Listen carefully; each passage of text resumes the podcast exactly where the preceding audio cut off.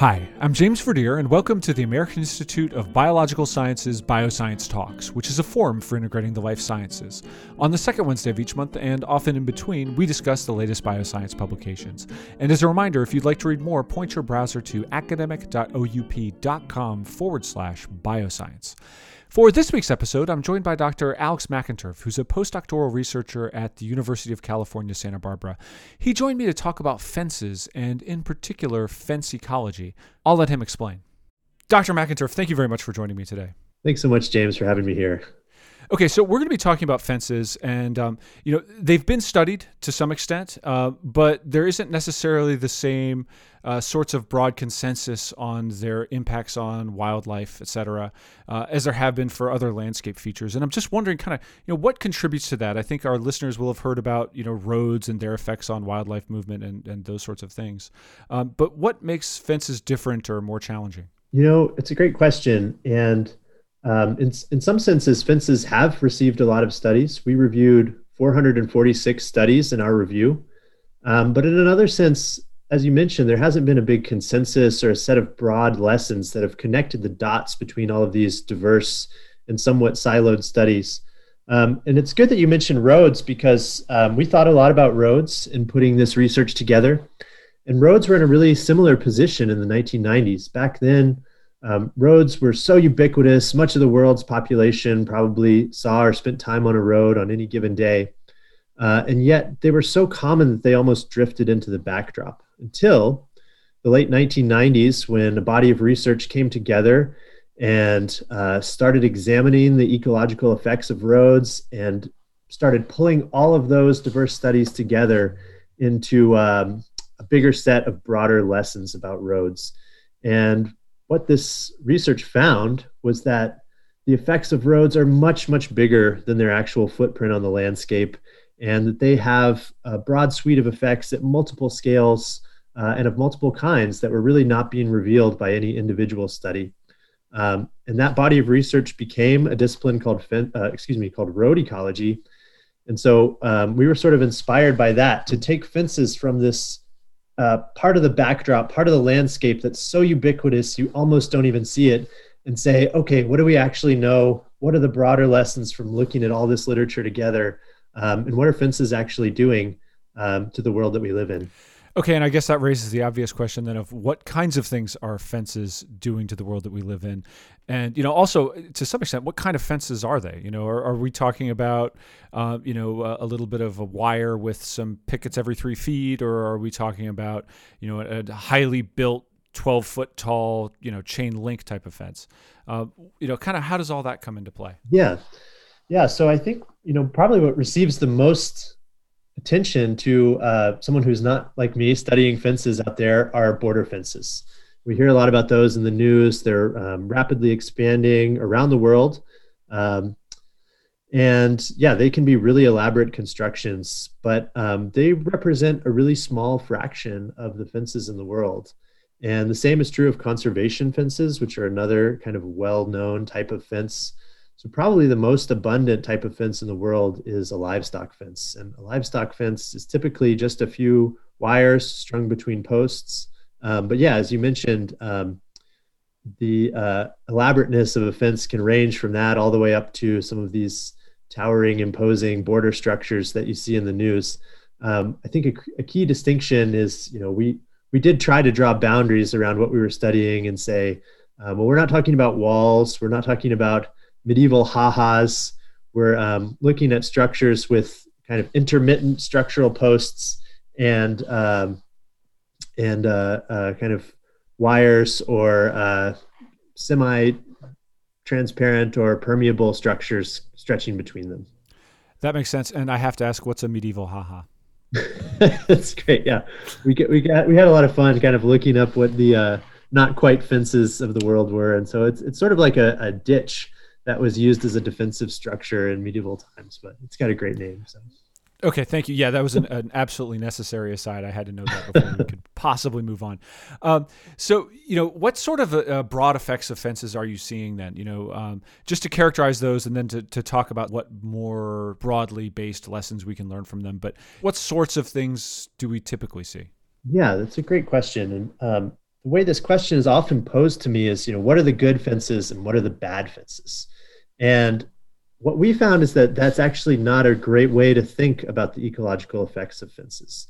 And instead, the, the biggest finding that we, uh, that we offer in our research is that every fence creates a set of winners and losers, ecologically speaking. Um, so there's no good or bad fences, but they all create winners and losers. Um, and when we looked through the literature, we found some broad patterns in terms of what kinds of species and ecosystems tend to be winners and what kind tend to be losers. Um, we found that generalist species, disturbance loving species uh, are often winners, whereas more specialized um, species and ecosystems tend to be losers. And you know, unfortunately, that's consistent with the effects of a lot of types of infrastructure in the world. So fences are kind of adding to this pattern uh, of filtering that's already happening from a lot of types of infrastructure.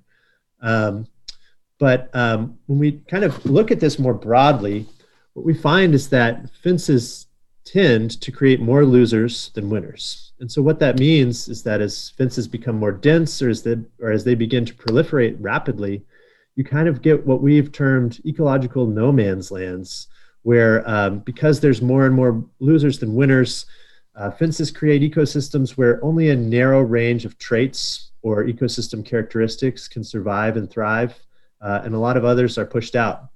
And there's mounting evidence that at high enough densities, uh, with enough fences proliferating rapidly enough, this can actually lead to meltdown or collapse of whole ecosystems. So it's a case in which you know you you have fences that are excluding the enough specialist species that just a matter of the density is high enough that you no longer have the sort of assemblages that you would want to see in a healthy ecosystem. Yeah, for the case of you know total ecological collapse or meltdown, that's true. But even in areas where fences aren't dense, you still get this pattern of fences generating winners and losers, and that reorganizes ecosystems even if it doesn't cause them to collapse. Let's you know drill down and, and maybe just take an example of say you know out west a wildlife fence, um, for example. What what kind of species can get past the fence? What kind of species can't get past the fence? And you know what happens to an an example? It can be made up ecosystem somewhere out there on the range. Sure. Well, I'm going to take a little time to answer this question because um, there's another important part of our study that I want to mention in answering it, and that is um, that there's been a, a, big bias in the literature on fencing that um, that looks at how they affect animals in particular and how they uh, affect animal movement even more specifically. That's been a huge bulk of the number of studies on fencing. And so what we found was that um, when we took a broader look, fences actually affect multiple other scales of ecological pattern and process. So from really uh, kind of tiny scales like affecting the way in which spiders build their webs or creating habitat for generalist bird species, all the way up to these kind of continental processes. Uh, if you look at the dingo fences in Australia, which are arguably the longest man made structures in the world, um, there's evidence that they are initiating trophic cascades and other kinds of uh, ecological um, processes that are changing ecology at a continental scale. Um, so, yeah, I can give you some examples of of um, specific species or movement, but I think it's also important to point out that um, this is a kind of multi uh, scalar and multifaceted set of processes that uh, that we're talking about here. So, um, you know, maybe sticking with Australia for for an example. Um, Australia is kind of famous in the fencing world for erecting fences that keep invasive species from invading. And we know that a lot of invasive species are successful uh, because they are these generalist species or disturbance loving species. So um, we found a particularly ironic case where um, cane toads, one of these famous invaders of Australia, are actually using cleared fence lines as a kind of highway to facilitate their invasion. Um, elsewhere in Australia, fences that were set up to be conservation fences, um, we actually found some examples in which they were having um, really devastating effects on the species that they weren't designed to protect. And in particular, uh, reptiles seem to have it bad around the world, probably because you know they either have to crawl under or crawl over fences, and thus are more prone to get um, entangled or um, electrified if it's an electric fence. Um, so those are just some examples of how, uh, yeah, even good fences can produce losers, and and sometimes fences uh, have ironic consequences uh, tend to favor invasive species. So that's a case in which you know you've built this fence very specifically to perform an ecological good, as one might say, uh, and you wind up having all these perverse outcomes. Are, is there a way to figure out if they're worth it, or you know, is it just you kind of have to look at everything and try to come to a conclusion? Yeah, it's such a good question, and I think it kind of gets back to our point that um, it's it's hard to say or it's hard to classify a fence as exclusively good or exclusively bad. Fences are uh, often a management tool that land managers use, and um, and so by nature they kind of have to have targets or goals. Um, and so what, what what one of the findings of our research is is that um, there's been a fair amount of studies that have looked at the effects of fences on target species, but there's been a much, much fewer number of studies that have looked at their effects on non-target species. And so even those, you know, quote unquote good fences may have a, a, a number of ecological effects that we don't understand because they're um, affecting species that aren't the targets of management. Um, but getting to the other part of your question, you know, I think when we start to think about fence policy, there's there's two things to think about. Um, the first is that we need a lot more research, and that's one of the things that our paper calls for. Um, but we also know enough now to start taking policy action. Um, and we have some recommendations for policy in, in our paper, but any kind of policy would have to be context specific and work with some of the frameworks that we provided to think about fences in their ecological context, the multiple scales at which they work, uh, and what what interventions might be available. What kinds of things are policy or fence related policies not taking into account right now that they should? Um, you know, what sorts of things should feed into the decision of you know whether you erect or take down a fence? Um, where where are policymakers uh, being inadequately informed at this point? You know, if if there were a kind of broad set of fence policies, I think that would be a good start. But often there just really aren't um, aren't ones at all about them. But um, that's starting to change, and that's really good. And so we have some positive examples that we can look at. So um, one really maybe low hanging fruit in the policy world would be to look at the way that fences are designed. Um, we can take that big body of literature on the movement of animals and the, the effects that fences have on that movement uh, and think about how to design wildlife friendly fences. This is something that I know is becoming popular in places like Wyoming um, and other areas in the Rocky Mountains where um, there's a lot of migratory species.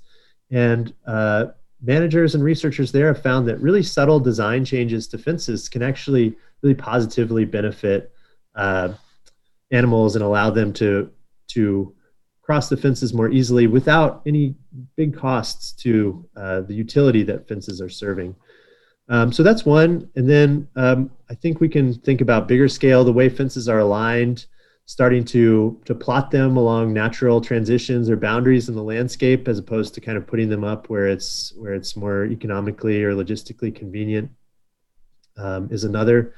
But then, you know, as we talked about in our paper, there are some bigger, um, bigger policy actions that I think could be really powerful that are, that are um, a little bit more challenging, which involve pulling fences down or deciding not to build them in the first place. And, and, we can talk about what that would look like. And what would that look like? You know, what, what's the process like right now? And, you know, what should the process look like? Is, is there any kind of, you know, environmental impact being evaluated before your average fence is put up? Or is it, you know, simply at the landowner's prerogative? Yeah, it really depends where you are in the world. Um, I think it differs a lot in, in different um, countries and regions. Um, but I'd say one really important consideration is that um, we, we touch on this in our paper, but we don't go into depth that a huge missing piece of a future discipline of fence ecology right now is understanding the kind of sociological, economic, and political entanglements that fences are involved with. Um, fences are, are, are, an economic reality and necessity for a lot of different people and industries. And so um, we have any policy that addresses them is going to have to engage with that in a, in a deep way. Um, so that's an important point to make. But let's say you could you could do that and think about that and, st- and decide that it's a good idea to take down a fence in a particular context. Um, there's there's uh, a lot of derelict fences. Fences are often erected, but they are quite difficult to maintain. And so there's a lot of fences out there that are kind of sitting, rotting, or rusting on the landscape. And so um, we've kind of continued to encourage a, a, plucky NGO or agency out there to, to set up a program to start taking down some of these derelict fences that aren't serving any kind of economic function at the moment. And that would do a lot of good. But we also know that um, this is kind of fascinating. Even when fences have been removed, their ghosts tend to linger on. And so uh, animals and ecosystems tend to kind of preserve the boundaries and impacts that those fences created even after the fences are removed. And so that's just a piece of evidence to suggest that um, when possible, not constructing fences in the first place or having re- a really clear set of goals and aims uh, in doing so is, is kind of a key consideration the ghost fence phenomenon is that a result of behavioral changes related to you know uh, memory and just the patterns that the, the animals there have taken? Or are we talking about some sort of physical change on the landscape that persists even after you pull the fence itself? Yeah i'd say it's a it's a phenomenon that needs more research to really be able to answer that question in full but it, it appears to be related to both of those things. Uh, animal excuse me animal memory and um, the kind of physical changes that fences have created in the landscape that that continue to be uh, re- respected by by the animals living there. And you know, one thing I was hoping we could touch on um, just really quickly, but the ubiquity of fences, the number of fences. You know, it, it struck me in looking at um, you know one of your maps of fence density, and I had been last year hiking in an area that I thought was the middle of nowhere. Um, you know, I was out on uh, out on you know remote you know BLM land, and I assumed there was you know nothing human made within miles of me, at least in a couple spots. But no, I was in a I was in a red zone where it was impossible to get a you know kilometer away from a fence. Apparently, um, there are quite a few fences. How big is the scope of that situation? Yeah, it's it's really hard to say with specificity. Um, one of the challenges in studying fences is that unlike roads, um, we haven't really been able to marshal the advances in remote sensing and satellite imagery and all of these things to start detecting the global scope of fences like we have been able to do with roads and other pieces of infra- infrastructure. Fences are simply a little bit hard to see from space. Um, that being said, there have been a few studies that have tried to measure the density and extent of fences and compare that to roads. Uh, and in some cases where they've done so, they've found that the length of fencing um, outstretches the length of roads by an order of magnitude. And if that were true across the world, then uh, we would start measuring the total length of fences in astronomical units because they would, if you stacked them end to end, would stretch to the sun and back multiple times. Um, so, in all likelihood, fences could be uh, you know, the most prevalent form of human infrastructure in the world. Um, but again, as you mentioned, your anecdote's a great demonstration of this. We really don't have a clear picture of how um, how that patterning looks in space. Uh, so one of the one of the things that we tried to do in our paper was take a look at the Western U.S. This place that you described is kind of famous for having a lot of areas that are are pretty um, uh, low development or uh, seemingly remote, and um, we tried to estimate the density of fencing throughout these areas. And what we found is that uh, a number of areas that are, are supposedly really low in terms of their human footprint actually have pretty high densities of fencing. Um, and so, in all likelihood, um, those are areas that are really rapidly changing or have undergone a large amount of ecological change that hasn't really been adequately picked up or addressed. Um, the last statistic I'll throw out there is, uh, you know, referencing a, a, famous arachnologist from the 90s who said, You're never more than three feet from a spider.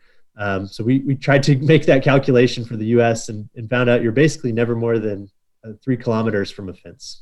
So, yeah, your anecdote is, is really true to our calculations.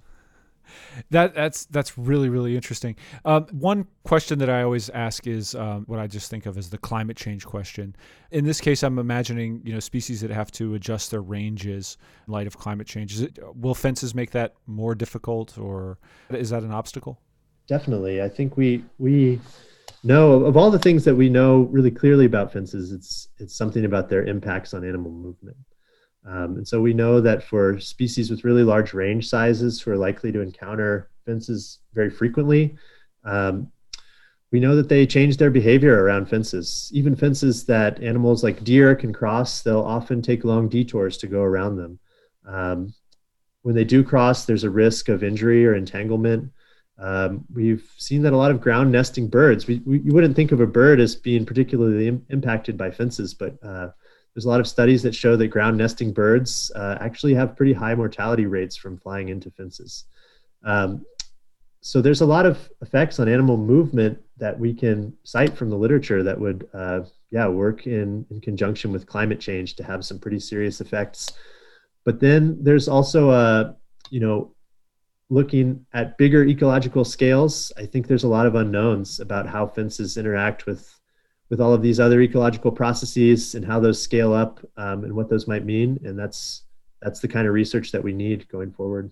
Absolutely, and we'll look forward to it. Um, I might ask, what's next for your research in particular? What are you looking at now or in the future?